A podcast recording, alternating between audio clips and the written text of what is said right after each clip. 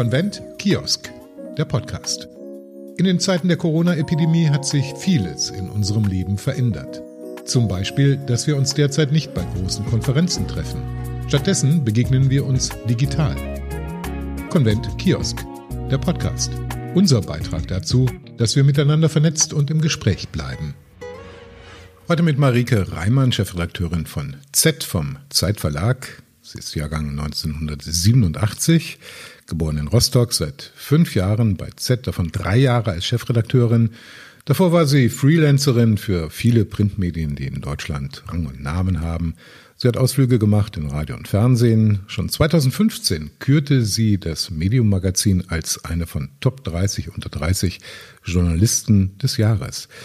Sie ist als Sprecherin, als Coach unterwegs. Da beschäftigt sie sich mit Fragen der Markenbildung, Gender, Diversität, Ostdeutschland, New Work, neue Medien, Generation Y und Urban Art. Hallo Marike, danke, dass du dir Zeit nimmst, mit mir am Kiosk zu stehen und zu plaudern. Danke für die schöne Einleitung. Wir stehen hier am Kiosk. Äh, ein Wassereis oder lieber ein Kaffee? Ähm, Tee, schwarzer Tee. Schwarzer Tee, passt zur äh, Küste irgendwie. Sag mal, sieht so ein Kiosk in Rostock 2020 anders aus als einer hier in Frankfurt oder in Hamburg? Ich gehe stark davon aus, ja. Ich bin jetzt weder in Frankfurt noch in Hamburg noch in Rostock so oft an Kiosken unterwegs, aber ähm, zumindest äh, die Freundlichkeit beziehungsweise die Attitüde, mit der dann zum Beispiel der Kaffee, der Tee oder was auch immer verkauft wird, unterscheidet sich doch, glaube ich, sehr stark nach Gemütslage der jeweiligen Region. Wir sind mittendrin in Corona oder manche haben den Eindruck, so die Kurve geht nun wirklich nach unten und Lockerungen sind inzwischen äh, natürlich schon angekommen. Aber sag mal, hast du so einen ähm, Soundtrack, der dich in Corona-Zeiten aufmuntert, aufrechterhält? Ähm, ja, in der Tat. Ich habe mir äh, gleich zu Beginn der ähm, Corona sozusagen, es war kein Lockdown bei uns so richtig, aber so der Zeit, wo klar war, okay, wir werden öfter zu Hause sein, also eine Playlist auf Spotify zusammengestellt, Quarantäne-Hits habe ich die genannt. Und das ist so eine gute Mischung aus ähm, sehr smoothen, sommerlichen Liedern, die äh, eine gute Laune machen. Und der Soundtrack, der da auf alle Fälle mit reinspielt, ist äh, schon etwas älteres Lied, The Living is Easy von Guts.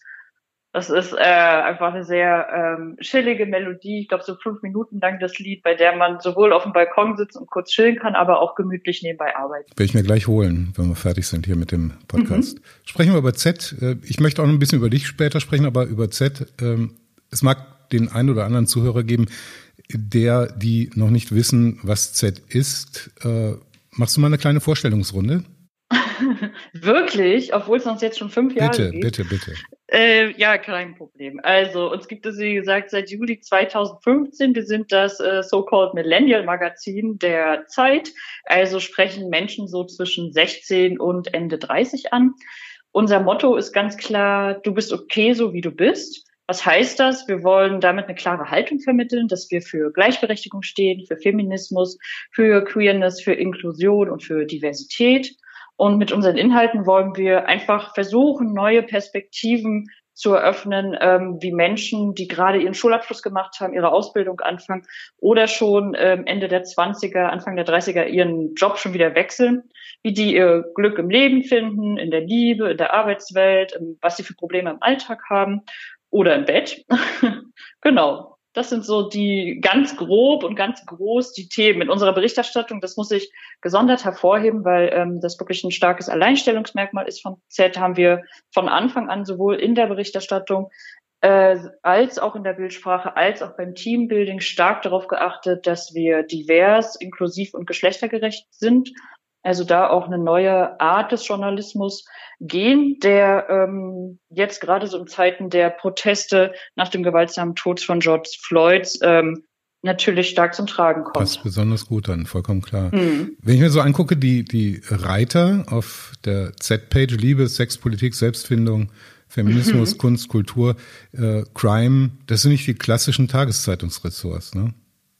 Das sind nicht die klassischen Tageszeitungsressorts? Nö, Nö nee, soll es ja auch nicht sein. Also mhm. Z wurde ja, das war zumindest Intention des Zeitverlags ursprünglich äh, genau deswegen gegründet, eben nicht noch äh, das klassische zusätzliche Medium zum ja eh schon großen Zeitkosmos zu sein, sondern da vielleicht hier und da mal äh, in eine andere Richtung auszuweichen, was Neues zu probieren, schnell Formate umsetzen zu können, die auf aufploppende Medienplattformen wie jetzt ja seit vor ein paar Jahren äh, TikTok, davor Snapchat und Instagram ähm, ja einfach mal fixer gemacht werden können, als dass das bei so einem Tanker wie Zeit Print oder Zeit Online möglich wäre. Hm. Vertreter meiner Generation werfen ja der Generation Y vor, gerne mal Häppchenkonsumenten zu sein, Bilder, Verdauer in der sozialen Medienwelt, also Instagram. Ähm, wie kommt Z an die Leserschaft? Denn da muss ich ja mehr als zwei Zeilen lesen.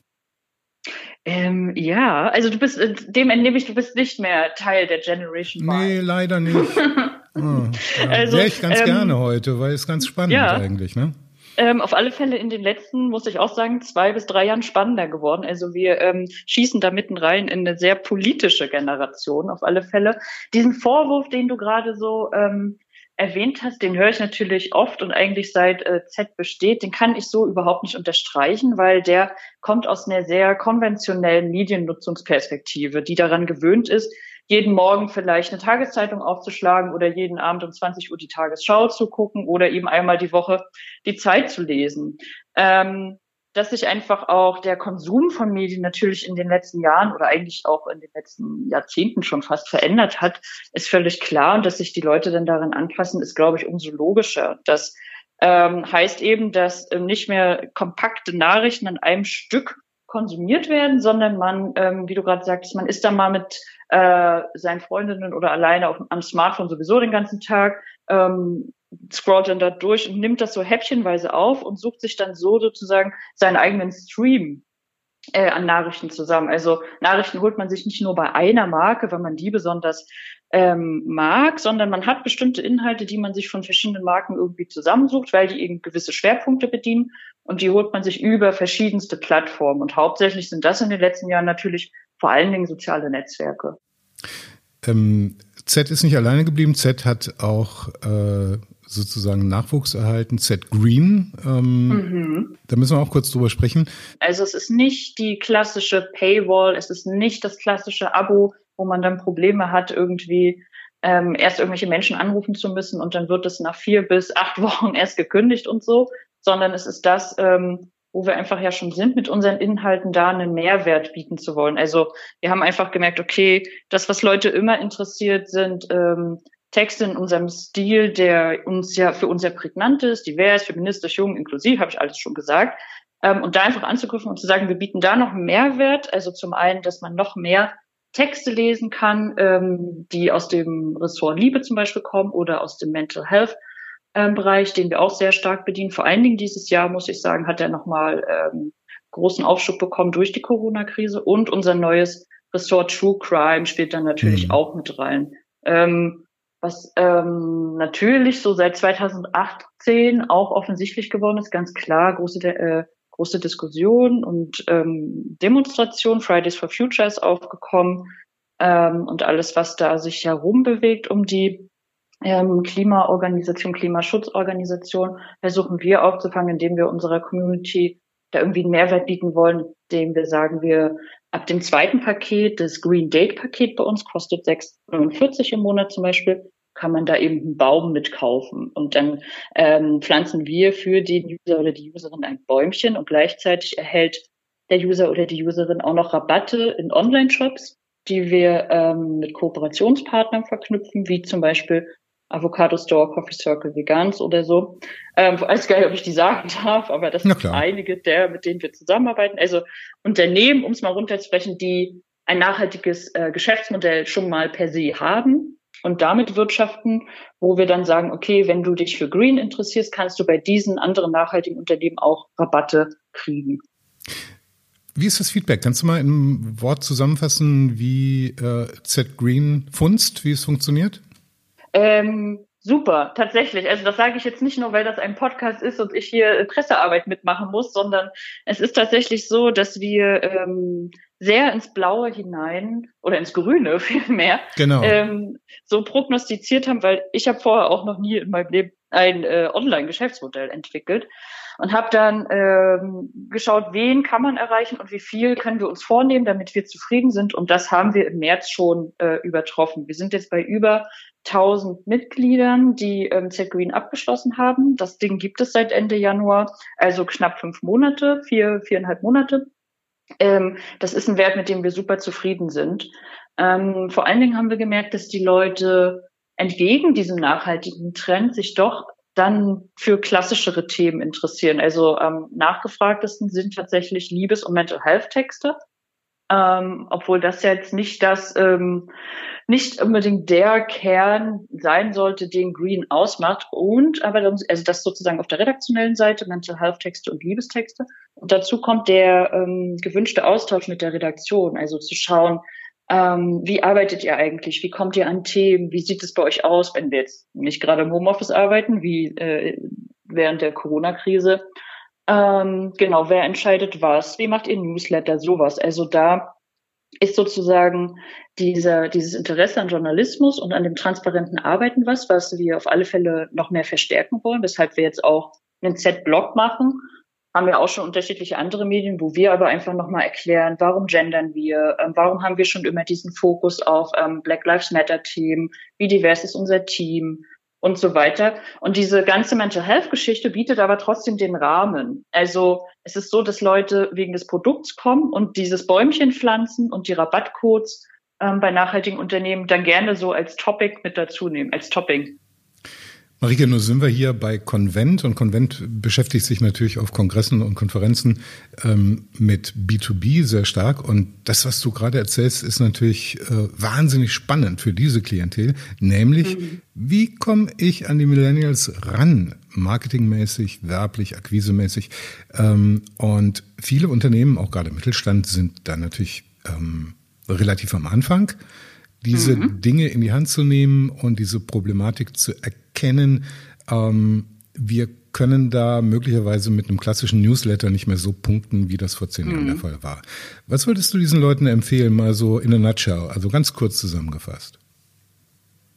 Ganz kurz zusammengefasst würde ich Ihnen empfehlen, immer Ansprache auf Augenhöhe zu haben. Also wirklich zu schauen, ähm, nicht was bringt meine Marke sozusagen mit und den Stempel über die Marke auf die Generation drücken zu wollen, sondern andersrum. Was hat die Generation, was ich in meine Marke mit integrieren kann, um diese Generation mit anzusprechen? Also wenn wir mal bei den jüngsten Medienkonsumenten und Konsumentinnen bleiben, die sind jetzt gerade alle auf Instagram und auf TikTok. Heißt, meine Marke sollte da auch irgendwie präsent sein oder zumindest das Produkt so gut verstehen, dass ich da ähm, Werbeinhalte platzieren kann, die ansprechend sind. Also meistens funktioniert das ja dann über gut gemachte, schnell viral gehende Videos, die irgendwie dann noch so eine hintergründige Message haben, wie äh, mein Unternehmen ist besonders nachhaltig oder mein Unternehmen äh, ist besonders divers. Und am besten das Unternehmen ist es dann auch wirklich und tut nicht nur so. Mhm, mhm. Also Haltung und äh, Nachhaltigkeit, das sind schon ja. Themen, die die jüngeren Menschen wirklich dann so interessieren, dass sie einfach auch wenn es sein muss, mal einen Euro mehr auf den Tisch legen, um ein Produkt zu bekommen, das äh, aus einer solchen Produktion stammt, oder? Ja, auf alle Fälle. Also man darf nicht unterschätzen, wie politisch junge Menschen heutzutage sind. Ich, das zeigt sich jetzt gerade wieder. Erst hatten wir die äh, Fridays for Future ähm, Proteste und jetzt ähm, hatten wir, das haben wir gerade noch die ganze Zeit, Gott sei Dank endlich ein große und viele Proteste zu Black Lives Matter.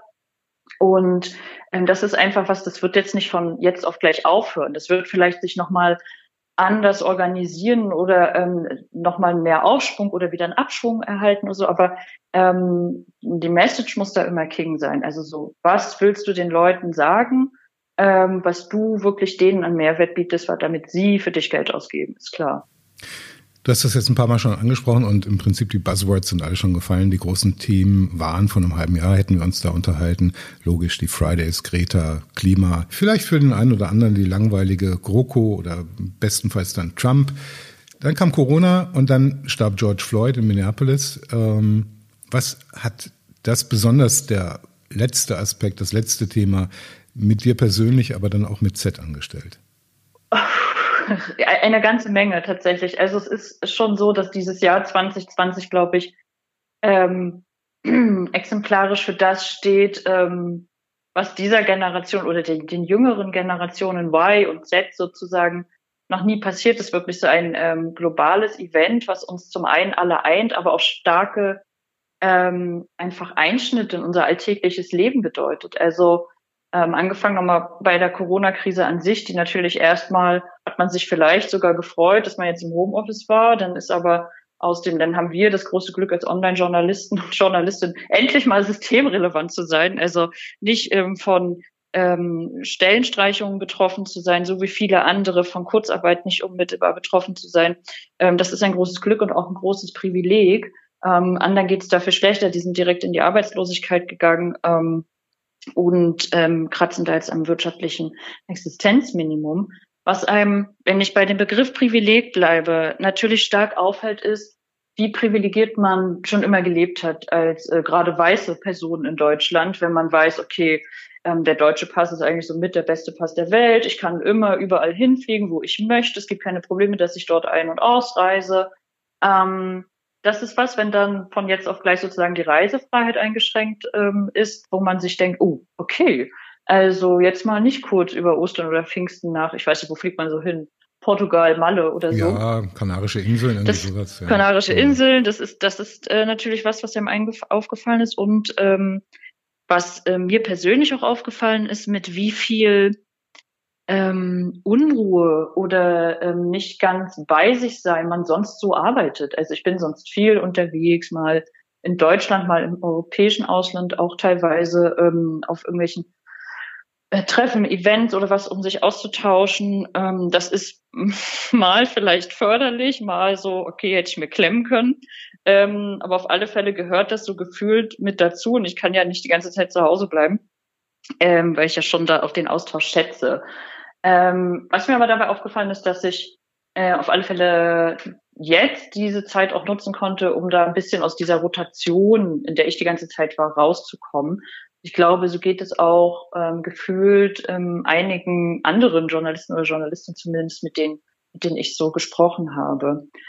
Für unser Team hieß das gar nicht so viel ähm, Neues, sich umzuordnen ähm, weil wir schon total gut aufgestellt sind, einfach von überall aus remote quasi zu arbeiten und auch unsere gesamte Kommunikation eigentlich online im Slack-Channel, das ist unser ähm, Arbeitschat stattfindet, ganz selten über E-Mail. Und statt der Frühkonferenzen und Themenkonferenzen, die wir dann doch noch persönlich machen, ähm, die finden jetzt halt im äh, Videochat statt.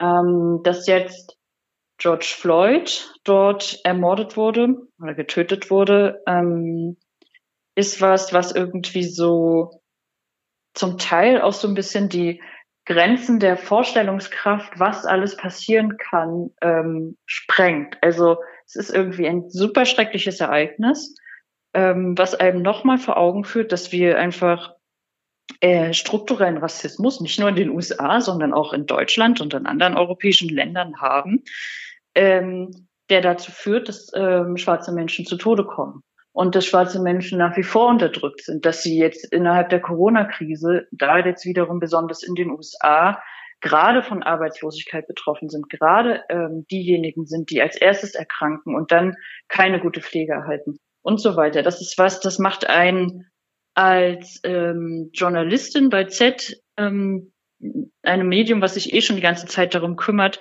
noch mal hellhöriger, um, um zu gucken, wie können wir das jetzt wieder irgendwie für unsere Community, die ja schon ähm, bei POC People beinhaltet, ich denke viel mehr als bei anderen Medien, aufarbeiten und möglichst sensibel aufarbeiten. Ähm, das ist auf alle Fälle was, was jetzt nicht ähm, aus dem Nichts kommt, weil ja, ich habe jetzt über die letzten Tage auch gelesen, warum wie kann das sein, dass das jetzt äh, erst jetzt kommt und so? Ich glaube, dass es, also erstmal ist es nicht erst jetzt, sondern es gibt das Black Lives Matter Movement schon lange. Ähm, aber so dieses, dass sich jetzt auch so viele weiße Menschen irgendwie auf einmal dafür interessieren, hat, glaube ich, den besonderen Hintergrund, dass die Corona-Krise auch einfach dieses Ungleichgewicht in der ganzen Welt nochmal offensichtlicher gemacht hat. Wenn die These stimmt und äh, sie ist ja nachvollziehbar, auch richtig, dass Z sich dieser Thematik ohnehin schon angenommen hat, auch vor Floyd, dass die Leserschaft, die Community sich in diesem Themenkreis bei euch zu Hause fühlt. Deshalb wäre es natürlich wahnsinnig spannend, mal ein paar Sätze zu hören zum Feedback über die vielen Dinge, die ihr zu diesem Thema im Moment macht. Was, was sagt die Community? Ähm, also die sagt nicht erst jetzt, also nach George Floyd sozusagen, hey, danke, dass ihr da seid und danke für eure Arbeit, sondern eigentlich schon die ganze Zeit. Also es ist uns ja nur gelungen, natürlich, ähm, mit den Themen, die wir in den letzten Jahren machen. Wir hatten schon 2018 eine 20-minütige Doku dazu, Black Lives Matter Deutschland, die sich damit beschäftigt hat, ähm, unter anderem, was wir für strukturellen Rassismus auch in Deutschland haben. Und da haben wir einfach, wir bringen da jetzt eine gewisse Glaubwürdigkeit schon mit, für die die Community dankbar ist, weil wir einfach diese Themen nicht nur wie andere Medien gerade so als, hey, das ist gerade Trend und das Top-Thema, mhm. das müssen wir jetzt mitmachen oder einfach mal eine schwarze Kachel posten, das ist ja auch sowas, ähm, wo viele mit aufgesprungen sind, ähm, sondern wir sind da einfach total glaubwürdig, auch weil wir ähm, Leute in unserem Team haben, die andere Biografien haben, außer weiß akademisch westdeutsch zu sein, was ja so der klassische Durchschnittsjournalist ist, ohne jetzt jemandem nahe treten zu wollen, ne? aber das ist so das, äh, was ja die deutsche äh, Medienlandschaft ist, eine Upper-Class-Medienlandschaft. Das ist einfach so. Das ist eine akademische westdeutsche Bubble so. Und die hat jetzt vielleicht nicht unbedingt auf dem Schirm, was ähm, noch andere Menschen in Deutschland so umtreibt. Und wir haben aber einfach 25 Prozent aller Menschen, die in Deutschland leben, haben Migrationshintergrund. So und ähm, die sollten vielleicht auch angesprochen werden. Und das haben wir halt äh, schon ganz lange probiert. Und ich glaube, das ist was, wofür die Community jetzt halt sagt, okay, wir glauben dem Content, den ihr macht. Ihr springt, springt nicht bloß auf einen Trend auf, weil wenn es jetzt wieder abflacht, dann sind wir immer noch am Ball. Ich möchte mal so ein Mini kleinen historischen äh, Exkurs machen und zwar persönliche äh, Anschauung. Ich erinnere mich gut an den Tod von Michael Brown 2014 in Ferguson, Missouri. Da war ich Reporter ans Tränengas, Molotow-Cocktails, Sprechchöre, Hands Up, Don't Shoot hört man jetzt auch wieder.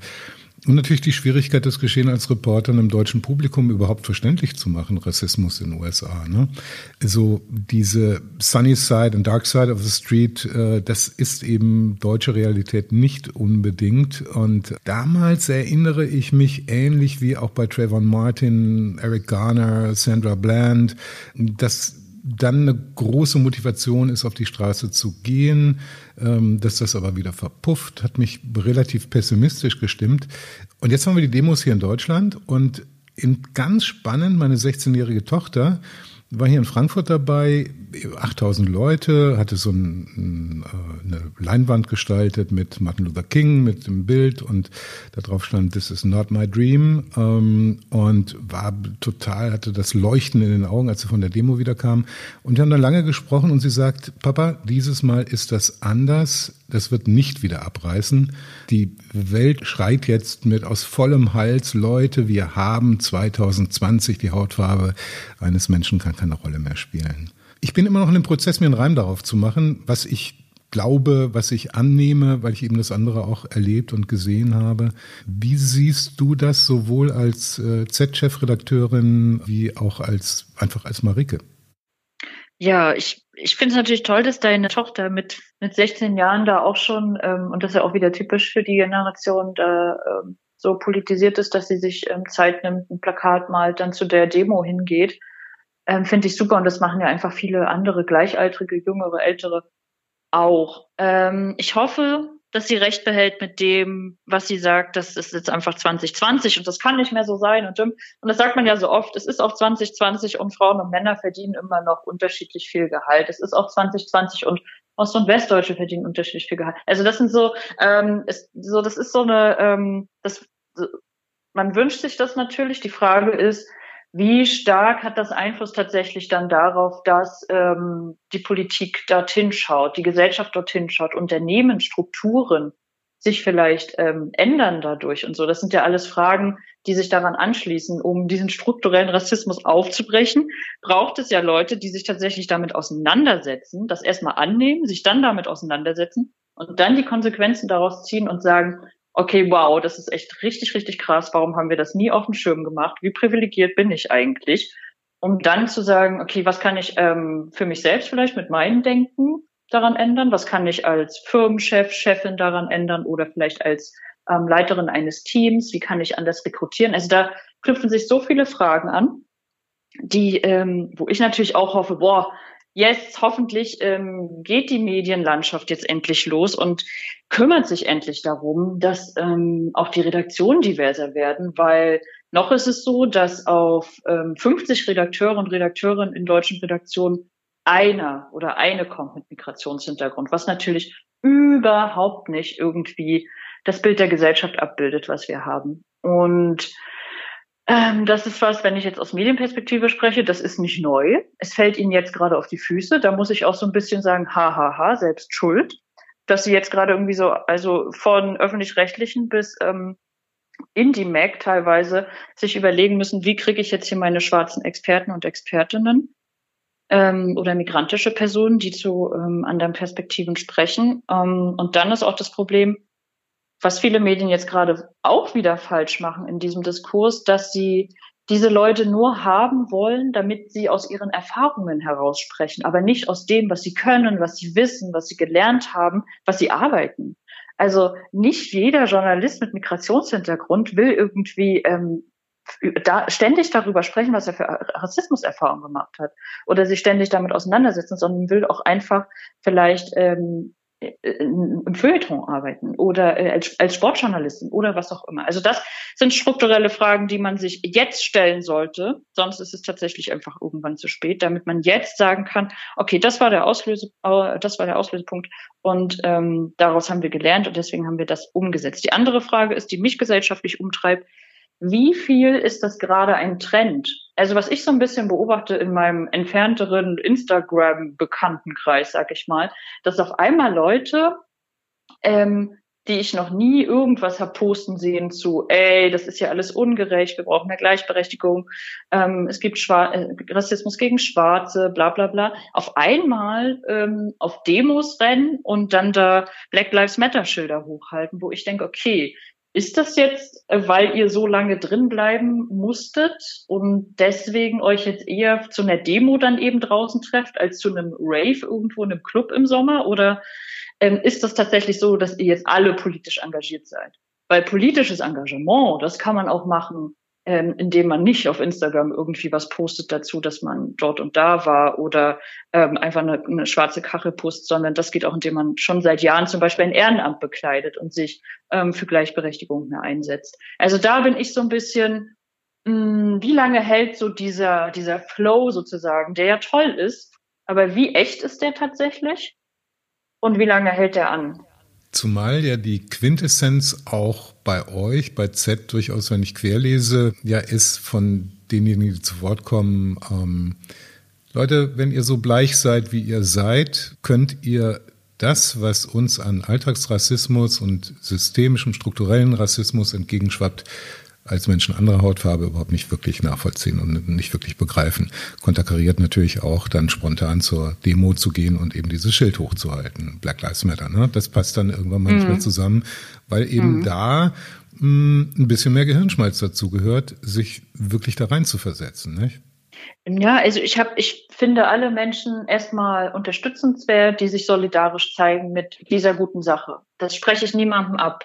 Aber es gibt natürlich auch viele Menschen, die sind vielleicht eher als andere, weil sie äh, in Führungspositionen sind oder weil sie irgendwie, warum auch immer, in einer privilegierteren Position sind, dazu in der Lage, noch mehr ändern zu wollen und auch ändern zu können, ähm, als einfach nur diese Karre zu posten oder in eine Insta-Story ein Video reinzumachen. Ich war mit meinem ähm, mit meinen Freunden da irgendwie äh, demonstrieren.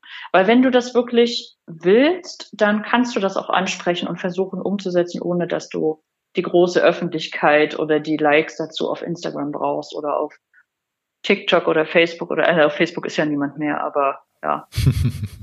Also ältere, ältere Semester wie ich sind auf Facebook. Ja, ganz ehrlich, ich muss manchmal, ich bin auch selten auf Facebook. Wir haben natürlich da, wir haben einen Facebook-Channel, den wir aber ähm, eigentlich, glaube ich, nur für wirklich ältere Zeit die User und Userinnen bedienen, die dann quer lesen. Ähm, und für die Chefitäten poste ich auch ab und zu mal irgendwas auf Facebook.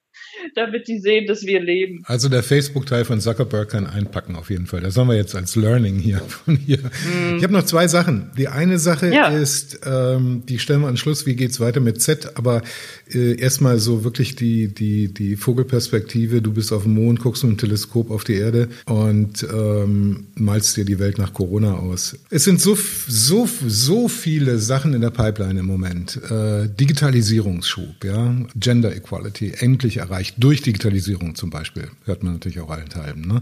Und interessanterweise just zu dem Zeitpunkt, wo die einzige DAX-Co-Vorständin gefeuert wird und man die 30 Top-Unternehmen in Deutschland hat, die eben eine Old White Man-Riege in der Führung haben nach wie vor.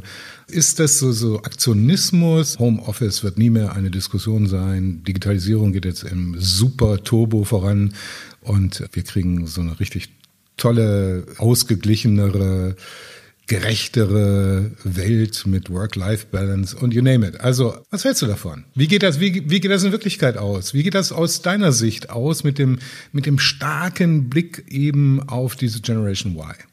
Mm. Also, ähm, ich bin immer da, ich bin eine sehr optimistische Person und dazu eine sehr pragmatische. Ich weiß aber auch, dass es schon viele historische Ereignisse der ungefähren Größe der George Floyd ähm, ähm, des, des, des Movements jetzt gerade, was wieder aufkommt, gab. Und dass das dann irgendwie doch nicht in die gesellschaftlichen Änderungen mündete, die man sich vielleicht als damals Protestierender oder Protestierende gewünscht hätte. Ähm, was ich mir wünsche für nach Corona ist, dass wir auf alle Fälle Lehren daraus ziehen, ähm, wie ungleichberechtigt unsere Gesellschaft nach wie vor ist und wie wir das strukturell sowohl politisch als auch ähm, soziodemografisch vielleicht aufbrechen können und auch in Wirtschaftsunternehmen. Das ist das eine. Das andere ist, wie wir arbeiten, ist ein großes Thema. Also müssen wir uns wirklich tatsächlich alle in einem Büro treffen ähm, und dort acht bis achteinhalb Stunden am Tag arbeiten oder noch viel länger? Geht es nicht auch anders? Können wir nicht alle Unternehmen gerade Medienunternehmen so ausbauen, dass wir ähm, remote arbeiten können und viel mehr können wir da mehr auf die, wie können wir da mehr auf die Bedürfnisse der Arbeitnehmer und Arbeitnehmerinnen eingehen? Das ist eine große Zukunftsfrage, die sich stellen muss. Daran knüpft sich natürlich unmittelbar, du hast es gerade schon erwähnt, an ähm, alles, was Digitalisierung angeht, also der Netzausbau in Deutschland. Wie, ähm, ich weiß nicht, bei uns ist jetzt äh, ja auch mehrmals in Berlin arbeiten wir so gewesen, dass nicht alle irgendwie tolles Wi-Fi hatten, weil, glaube ich, ganz Berlin einfach im Homeoffice war gefühlt. Und äh, in den U-Bahn und den, also in den öffentlichen Verkehrsmitteln insgesamt oder jeder weiß, dass der schon mal ICE gefahren ist. Äh, also WLAN geht so lala. Ähm, das ist was, wo auf alle Fälle die Politik äh, sich überlegen muss, okay, wie können wir das vorantreiben? Daran schließt sich dann die Frage an, ähm, wie wird ähm, digitaler Ausbau, das heißt auch ähm, Energieumbau sozusagen, ähm, wie können wir nachhaltige Energien ähm, fördern, ähm, ohne dass wir die Natur zerstören wiederum.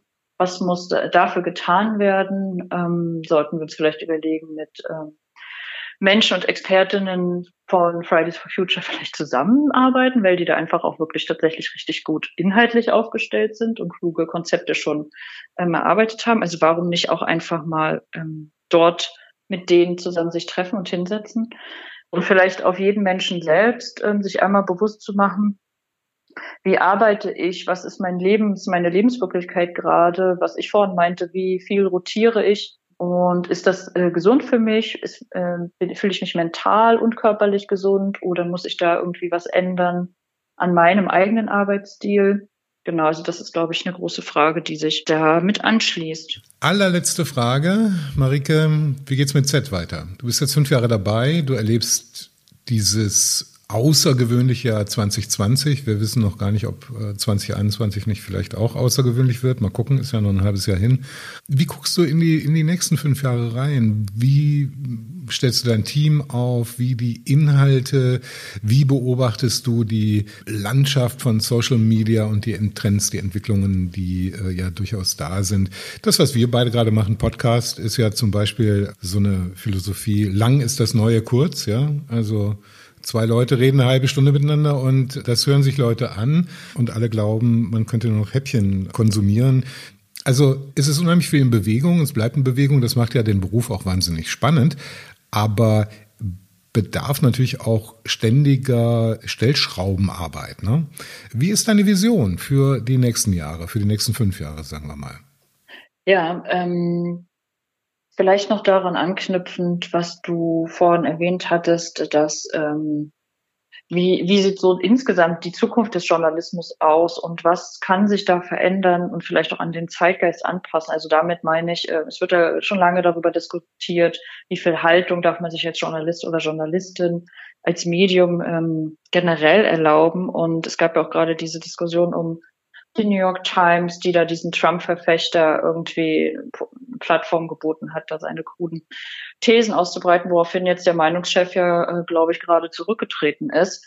Also ich glaube, es, man muss unterscheiden zwischen, ähm, natürlich ist es, ähm, jeder Journalist und jede Journalistin muss objektive Berichterstattung leisten können. Also Seite A und Seite B hören und das gegenüberstellen und dann schauen, dass die Nachricht, die er da formuliert oder der Bericht, den er schreibt oder sie, ähm, möglichst objektiv gehalten wird. Aber ich glaube, das ist ein Unterschied zu dem, was uns so gesamtgesellschaftlich umtreibt. Also wir haben es hier einfach mit einer immer noch sehr starken AfD, die jetzt zwar während der Corona-Zeit bisschen an Zuspruch verloren hat, aber wir haben es generell mit einer sehr starken AfD zu tun. Wir haben es in den letzten Jahren, das ist jetzt auch nichts Neues, ähm, einfach mit einem insgesamt globalen starken Rechtsruck zu tun gehabt. Ähm, der auch nicht von ungefähr kommt und dem man vielleicht nicht unbedingt, auch nicht als großes Medium damit begegnen sollte, dass man ähm, rechten oder gar rassistischen Thesen auch wieder die gleiche Plattform einräumt. Also weil es gibt einfach Fragen unserer Gesellschaft, die kann man nur damit beantworten, die kann man nur mit Ja beantworten. Also sind alle Menschen gleich? Ja. Haben alle Menschen, die stehen allen Menschen die gleichen Rechte zu? Ja. Das sind Fragen, die ähm, Rassisten und Rassistinnen einfach mit Nein beantworten. Und ich finde nicht, dass diese Menschen dann eine Plattform kriegen sollten. Das ist auf alle Fälle auch ein Gedanke, der bei Z natürlich einfließt. Ist klar, wir haben, habe ich schon gesagt, äh, ist ja augenscheinlich, dass wir eine junge, sehr politisierte ähm, Generation ansprechen wollen und auch als Community erreichen. Und da würde ich mir wünschen, dass wir, es uns einfach gelingt, jetzt mit den Protesten nach dem gewaltsamen Tod George Floyds daran anzuschließen und zu sagen, hier der Journalismus, den wir machen, der ist neu und so kann man sich aufstellen als Team, aber auch in seiner Berichterstattung. Heißt also, dass wir schauen, dass wir, du hast gerade schon gesagt, längere Videoformate zum Beispiel machen oder längere Hörstücke vielleicht auch wieder, wenn es die Kapazitäten zulassen, die dann einen diverseren und inklusiveren Charakter haben. Ich glaube aber nicht, dass fünf Jahre ausreichen, damit ähm, dieser große Wandel, den wir bräuchten, damit tatsächlich alle äh, gleichberechtigt leben und arbeiten könnten, so schnell verzogen wird. Weil das hängt ja auch ganz viel damit äh, zusammen, wer lenkt gerade dieses Land und wer lenkt die entscheidenden wirtschaftlichen Player in diesem Land und sind die überhaupt dazu bereit, ähm, sich auf diese Veränderung einzulassen, weil was haben Sie denn davon? Aber Z wird innerhalb des Zeitverlags eine größere Rolle spielen in fünf Jahren. Na, das hoffe ich doch stark. Marike Reimer, die Chefredakteurin von Z beim Konvent Kiosk. Vielen Dank. Ja, vielen Dank für das nette Gespräch. Konvent Kiosk, der Podcast. Überall dort, wo es Podcasts gibt.